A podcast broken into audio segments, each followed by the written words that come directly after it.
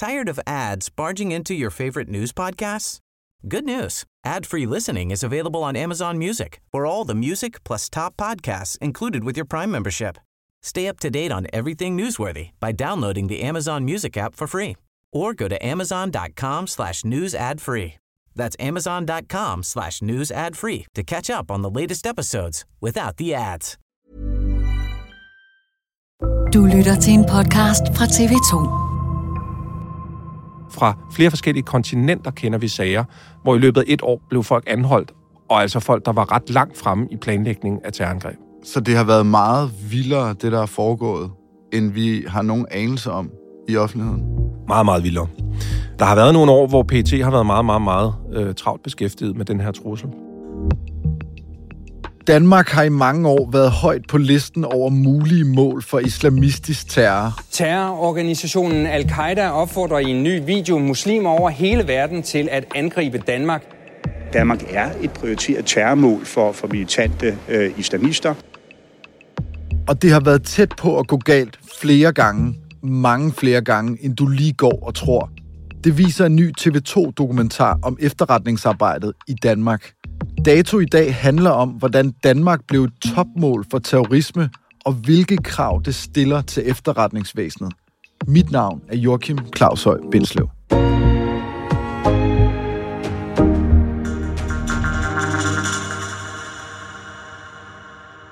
Morten, hvorfor begyndte du egentlig at beskæftige dig med efterretningstjenester? Det var vel øh, en øh, kombination af tilfældigheder og fascination. Jeg var praktikant på Politiken, hvor jeg startede i 2006. Og et par dage efter jeg var startet som praktikant, så blev der anholdt en gruppe islamister over i Odense bydelen Voldsmose, som havde siddet blandet sprængstoffer i deres lejligheder. Og den øh, blev jeg ligesom sendt over til, fordi jeg var praktikant. Øh, jeg vil gerne tro, at det var fordi, de havde tiltro til mine evner på politikken. Jeg tror lige så meget, det var fordi, at mandskabet var presset, og vagtplanen skulle gå op. Men så røg jeg derover og blev dybt fascineret af, af de her unge danske mænd med muslims baggrund, som havde siddet og planlagt et terrorangreb over i, i sådan en, en lejlighed i Odense. Morten Skjolde, er du undersøgende journalist på politikken, og så er du forfatter til flere bøger om efterretningsarbejde og terrorisme. Viden, du nu bringer ind i en ny TV2-dokumentarserie om efterretningsarbejdet her i Danmark.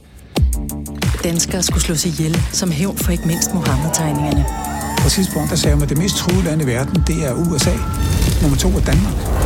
I denne programserie tager nogle af PET's topfolk os med ind i maskinrummet. Vi skal jo tale om PT og deres arbejde med at bekæmpe truslen fra islamistisk terror. Hvis man skal sige det sådan helt kort, hvad er det for et arbejde, det har været de sidste snart 25 år? Hvis du kigger 25 år tilbage, så er det et arbejde, der har skiftet karakter utrolig meget. Fordi hvis du går tilbage til før øh, 9-11, altså 2001, hvor New York øh, og Washington blev angrebet, der var truslen fra islamister ikke særlig stor. Der havde faktisk været et par terrorsager i Danmark i 85 og en i starten af 90'erne. I det ene tilfælde blev der gennemført et terrorangreb inde ved Vesterport station i København, hvor der var en person, der døde. Og i 90'erne mente de, at nogle Ægypter var i gang med at blande nogle sprængstoffer. De blev frifundet. Men det var slet ikke noget, der holdt medarbejderne i PT vågne om natten. Truslen fra islamister. Det ændrede sig jo markant, da 9-11 skete. Lige pludselig sad efterretningstjenester i hele verden, også i Danmark, og kiggede i den retning mod den trussel, der pludselig havde manifesteret sig der. Og det vil sige, at PET måtte forandre sig fra at have været en efterretningstjeneste, som i 80'erne og 90'erne, og også før det, havde koncentreret sig meget om spioner. Dengang handlede det jo i høj grad om Sovjetunionen og alle landene bag, bag over i Østblokken, og KGB og jagten på KGB-agenter i Danmark osv. Og den var ligesom forsvundet, da, da, da jerntæppet faldt. Og lige pludselig så skiftede fokus, og så var det altså terror, det hele handlede om. Når jeg følger med i dag, og andre følger med, så er det, vi hører meget om, det er Rusland, der er den helt store uh, trussel nu. Det er for eksempel Kina. Den her islamistiske terror, som har fyldt meget. Hvorfor er det overhovedet relevant stadig at beskæftige sig med det? Det er jo to lidt forskellige trusler. Altså, du har jo selvfølgelig fuldstændig ret i, at nu er vi igen begyndt at få fokus på spionagen, på de store sikkerhedspolitiske lange linjer. Rusland, Kina, sikkerhedspolitik. Og øh, der er ingen tvivl om, at PT også har fået mere fokus på det, putter flere kræfter, mere mandskab over på de her områder. Men det betyder jo ikke, at truslen fra militante islamister forsvinder. Øh, det gør den ikke lige forløbig. Og derfor kan man sige, jamen, skal vi gå rundt og frygte og, og blive ofre for terrorangreb, øh, hvis man er almindelig borger? Nej, det skal man ikke, for risikoen er ekstremt lille. Øh, men det er den også, fordi vi har en efterretningstjeneste, der sørger for at forhindre, at der sker noget. Altså, vi har jo, vi må bare kigge historisk på det og sige, at de seneste 15 år i Danmark, eller mere end 15 år, er der en lang række meget konkrete terrorangreb, som er blevet forpuret. Altså angreb, hvor folk har haft skydevåben, sprængstoffer og været på vej til at lave, hvad der kunne være blevet meget voldsomme terrorangreb i Danmark, som ikke er sket, fordi efterretningstjenesten har forhindret det. Der er jo ligesom et før og efter 9-11, altså angrebet på World Trade Center i New York i 2001. Hvordan husker du den dag?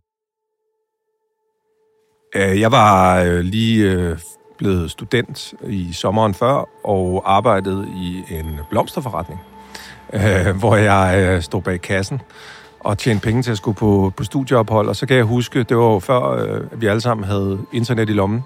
Men jeg kan huske, at der var en superbrus lige ved siden af den her blomsterforretning. Jeg kan huske, at folk pludselig stod og kiggede på et tv, der kørte sådan over kiosken.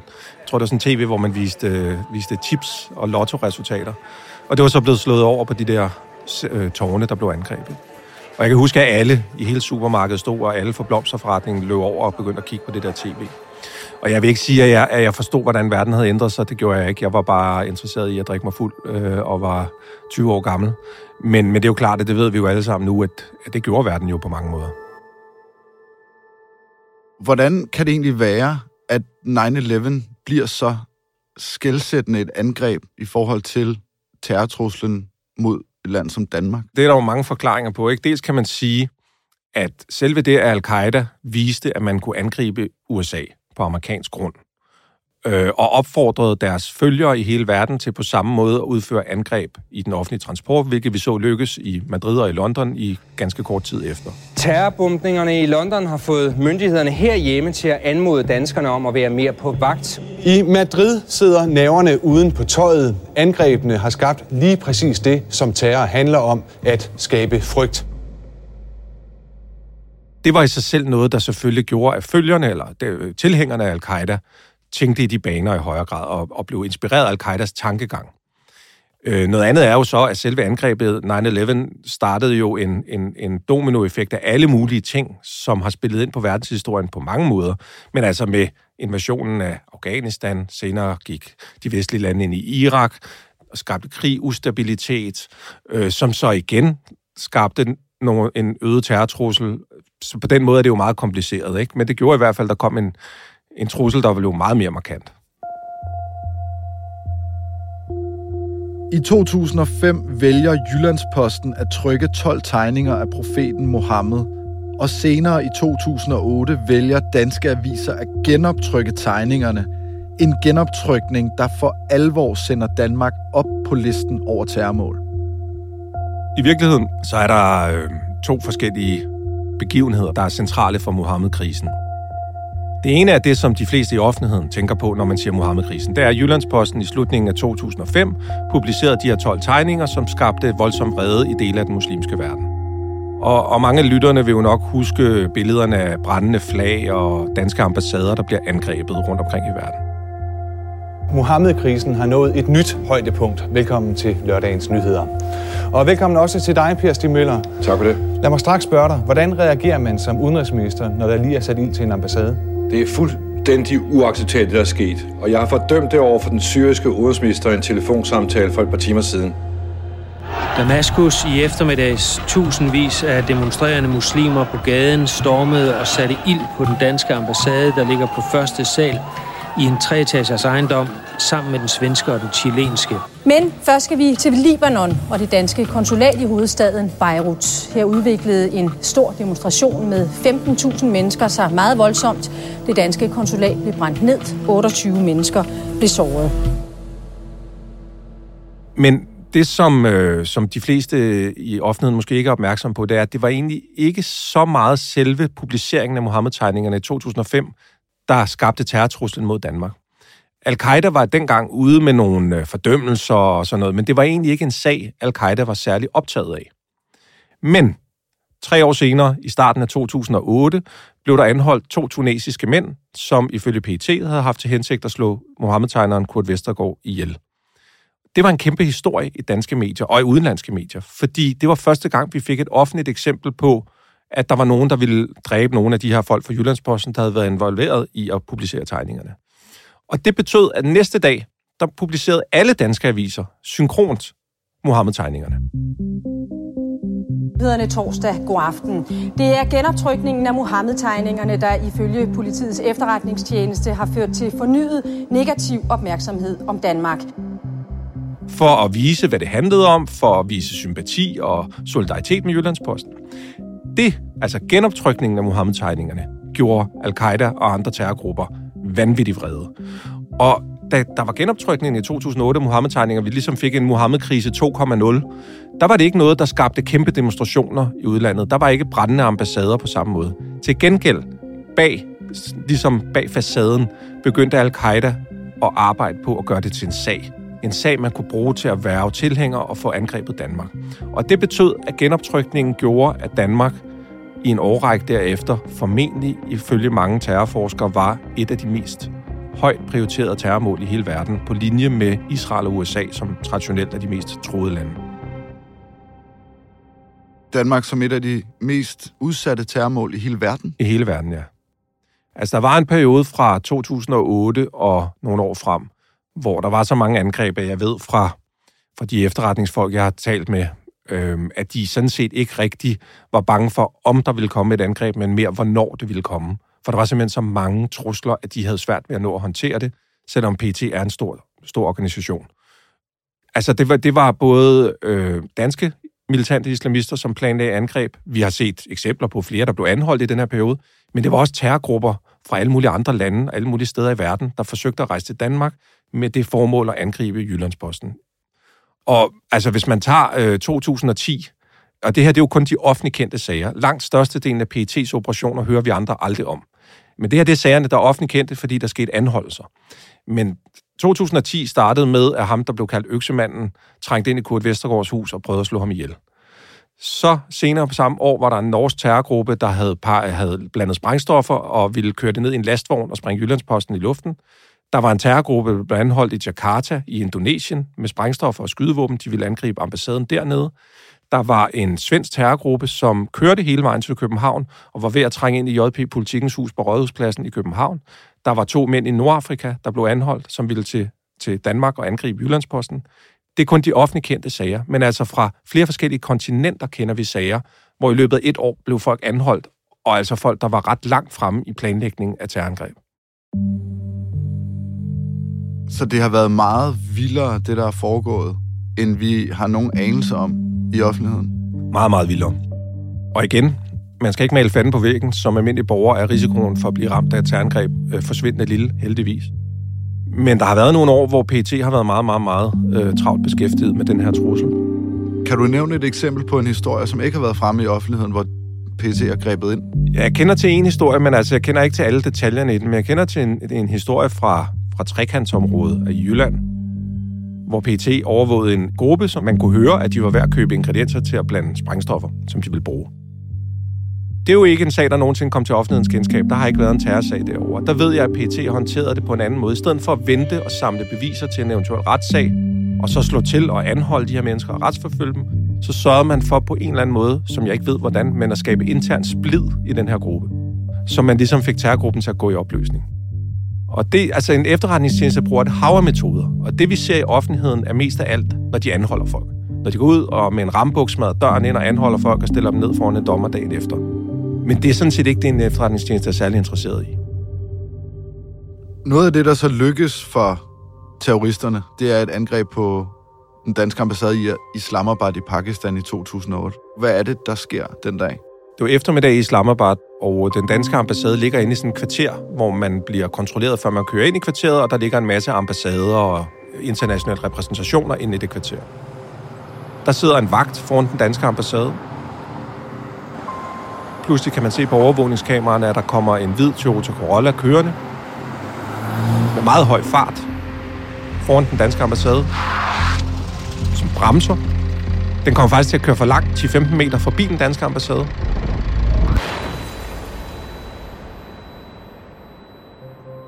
Og så eksploderer den. Den er lastet med en enorm bombe.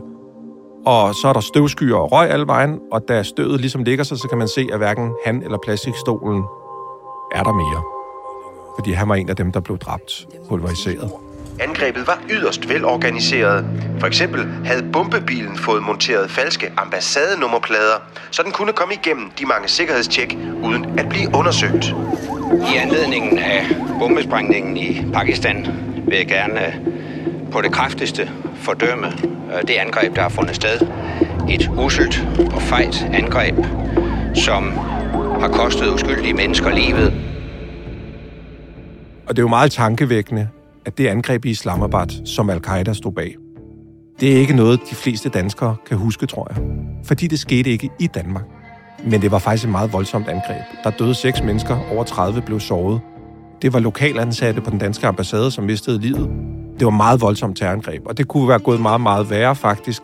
Det viste sig efterfølgende, at den terrorist fra al-Qaida, som kørte bilen med sprængstoffer, han havde slet ikke kørekort. Han var bare blevet sat ind i bilen som selvmordsterrorist nogle få hundrede meter før, med det formål at køre hen foran den danske ambassade.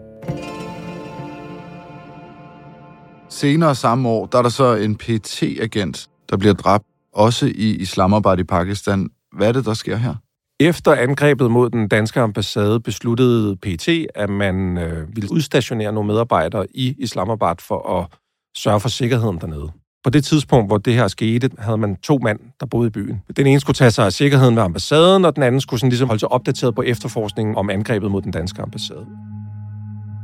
De var begge to indlogeret på Marriott Hotellet, som er et meget stort øh, femstjernet luksushotel i Pakistan. Det var de ikke, fordi PT øh, behandler deres medarbejdere med kæmpe luksus, hver gang de er ude at rejse, men fordi Islamabad er en meget, meget farlig by, så er der kun enkelte hoteller, som er sikkerhedsgodkendte, som har høj nok sikkerhed til, at man tør lade folk bo der. Det var Marriott Hotellet i dag. Men der kørte en kæmpe øh, skraldevogn eller lastvogn fyldt med sprængstoffer op foran det her Marriott Hotel og eksploderede, lavede et 6 meter dybt krater og satte ild til hele den ene fløj af hotellet. Og det kostede en masse mennesker livet. Blandt andet Carsten Krabbe, som var en af de to pt medarbejdere som var sendt til Islamabad. Han mistede desværre livet under angrebet. I de efterfølgende år fortsætter truslen fra islamistisk terror, og op gennem tierne bliver Vesteuropa ramt af flere store angreb – Nyhederne søndag den 15. februar, en usædvanlig dag i Danmark, der på alle måder har været præget af det seneste døgns attentater i København. Udvidet nyhedsudsendelse på grund af terrorangrebene i Paris. Midt under fejringen af den franske nationaldag i aftes, hundredvis var på gaden i feriebyen Nice. Det her er billeder fra Rådhuspladsen i Manchester. Netop nu en mindehøjtidlighed er begyndt. Hvad er det for en opgave, PT står med i de år? Jamen, det er jo grundlæggende den samme opgave, ikke? som er at prøve at opdage de her mennesker på forhånd. Altså, der er militante islamister, både i Danmark og udlandet, som har et ønske om at angribe Danmark. Det vil der også være de kommende år, og det har der været de seneste mange år. Og PET's opgave er at opdage dem, før det sker. Og hvordan gør man så det? Jamen, det gør man på et hav forskellige måder. Ikke? Men man er afhængig af tips fra offentligheden, og man er afhængig af ordentligt efterretningsarbejde og kilder og agenter i miljøerne. Og der har vi en efterretningstjeneste, som har været enormt dygtig og heldig i nogle tilfælde. At det ud over på Krudtønden og ved, den, ved en synagoge i København, er lykkedes at forhindre terrorangreb de seneste mange år. Har vi verdens dygtigste efterretningstjeneste herhjemme, eller har vi verdens heldigste? Øh, nok ingen af delene, men det er nok en kombination. Øh, vi har helt objektivt set en efterretningstjeneste, som har været meget, meget dygtig siden Mohammed-krisen til at forhindre terrorangreb. Vi har set retssager, hvor man har kunne se, hvordan de dygtigt har arbejdet. Altså rigtig, rigtig godt efterretningsarbejde. Så vi har en dygtig efterretning. Men vi har også en, en heldig efterretningstjeneste, og det siger jeg ikke som en kritik af PET, for alle efterretningstjenester har brug for held, fordi der er ikke nogen garantier i den her verden. Og der har været nogle af de sager, vi har set, hvor PET slet og ret har været, har været heldige, og vi danskere har været heldige, at der ikke skete noget. I slutningen af marts i år kom PET med den årlige vurdering af terrortruslen mod Danmark. Nu til PET, politiets efterretningstjeneste, som i dag fremlagde den årlige vurdering af terrortruslen mod Danmark. Og den største trussel kommer stadig fra militant islamisme. Jeg er ret overbevist om, at terrortruslen i Danmark er mindre nu, end den var for fem år siden der sidder stadig militante islamister i hele verden, som synes, at det ville være en fest at angribe Danmark for at hævne Mohammed-tegningerne. Men hvis vi går tilbage 10 år, til 2010, 11, 12, 13 stykker, der var det ret markant. Altså, du kunne næsten ikke finde noget bedre som militant islamist, end at hævne de her Mohammed-tegninger. Det var virkelig en stor ting, som mange gerne ville. Og øh, det er der stadig mange, der gerne vil, men det er måske ikke helt lige så præsent. Men det betyder ikke, at Danmark er glemt. Det er Danmark bestemt ikke. Du fortæller, at PT de seneste år har været ekstremt dygtige, men de har også været heldige, at Danmark ikke er blevet ramt hårdere af terrorangreb. I udlandet, de efterretningstjenester, PT samarbejder med for eksempel, ser de på Danmark og tænker, de er godt nok nogle jern. Det har de i hvert fald gjort. Øh, nu kan man sige, nu har vi jo vi har haft en hel del ballade om de danske efterretningstjenester de seneste år. Dels ved øh, først en retssag mod den tidligere PT-chef Jakob Schaff, som jeg havde som hovedperson i en bog, som PT ikke ville have. Og øh, senest Lars Finsen, som godt nok er fra, fra den anden efterretningstjeneste, FE, men jo også har været PT-chef. Og jeg kunne da godt forestille mig, at man i efterretningssamfundet ude i verden sidder og undrer sig lidt over, hvad der sker i lille Danmark, at man kører retssager mod to tidligere spionchefer. Det kan jeg godt forestille mig, at det ikke var noget, der sådan skabte respekt. Det virker rodet, det virker utjekket. Hvorfor har Danmark så nogle sager kørende? Men jeg tror, der er respekt omkring vores øh, antiterrorarbejde. Det har der i hvert fald været i mange år. Er der en grund til en smule bekymring over alle de skandaler, vi har set? Der er Samsam-sagen, der er Lars Finsen-sagen. Jakob Scharf, han blev angrebet, slap med en meget, meget, meget, meget lille straf i forhold til, hvad der blev gået Ja, det, det, det synes jeg, der er. Det synes jeg, der er. Altså, fordi efterretningsarbejde er en byttebørs. Selvom PT er en relativt stor organisation i forhold til, hvad den var i gamle dage, så er PT internationalt set en lille efterretningstjeneste, som ikke har ubegrænsede midler eller ressourcer, hverken teknologisk eller mandskabsmæssigt. Og det betyder, at PET er fuldstændig afhængig af oplysninger fra andre landes efterretningstjenester. Og det er en byttebørs, som handler om, at man dels byder ind med informationer selv, og det handler om, at man viser, at man er en efterretningstjeneste, som er til at stole på med de oplysninger, man modtager. Og det er jo fuldstændig umuligt at, at måle og veje osv. Men en skandale som den med Ahmed Samsam, og at to tidligere efterretningschefer har været igennem retsprocedurer, det er da helt sikkert noget, der gør andre efterretningstjenester tænker, hvad er det, der sker i den danske efterretningstjeneste? Kan vi bare give dem oplysninger? Kan vi stole på det? Jeg siger ikke dermed, at det tør helt ud, og vi ikke får oplysninger fra amerikanerne eller britterne længere. Det gør vi helt sikkert. Men det er tillidsbaseret efterretningsarbejde. Det er meget tillidsbaseret, så derfor skal man virkelig passe på, at man ikke sætter den tillid over styr. Og konkret i forhold til Ahmed Samsam og den skandale, som, som især Berlinske Tidene dygtigt har udrullet omkring ham, der vil jeg bare sige, det er altså meget skadeligt for PT og FE. Fordi her har vi at gøre med en agent, som, hvis man skal stole på den journalistik, der kommer frem om det, det ser jeg ikke nogen grund til ikke at gøre, som er blevet fuldstændig brændt af af Danmark og efterladt. Det ødelægger jo PT's muligheder for at værve agenter fremadrettet. Hvem har lyst til at sætte deres liv på spil og arbejde som agent for PET, når man ved, hvad der er sket med Ahmed Samsam? Og det skal de altså være opmærksomme på. Med din vurdering, hvad er det for en opgave, PT står for de kommende år? Det er jo nok at passe på ikke at glemme for eksempel de højre og venstre ekstreme miljøer. Ikke lige pludselig holde sig lidt øje med de miljøer, man overser en Anders Bering Breivik-type. For selvfølgelig kan der også opstå sådan en i Danmark. Og så stadig have fokus på de militante islamister. Selvom jeg siger, at jeg mener, at truslen er mindre i dag, end den var for 10 år siden, så er den ikke væk, og den er stadig markant, og jeg er helt sikker på, at medarbejderne i antiterrorafdelingen i PT har rigelige sager at håndtere i øjeblikket. Morten Skjoldager fra Politiken med en ny TV2-dokumentar. Tak skal du have. Så tak.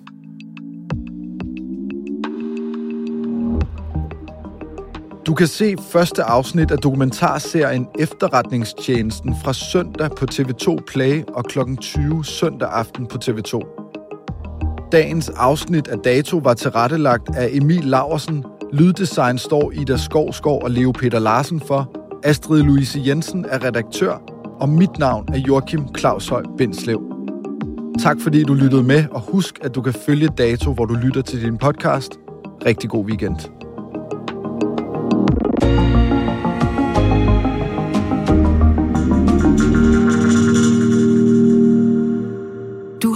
Til en podcast fra TV2. Tired of ads barging into your favorite news podcasts? Good news. Ad-free listening is available on Amazon Music for all the music plus top podcasts included with your Prime membership. Stay up to date on everything newsworthy by downloading the Amazon Music app for free or go to amazon.com slash news ad free. That's amazon.com slash news ad free to catch up on the latest episodes without the ads.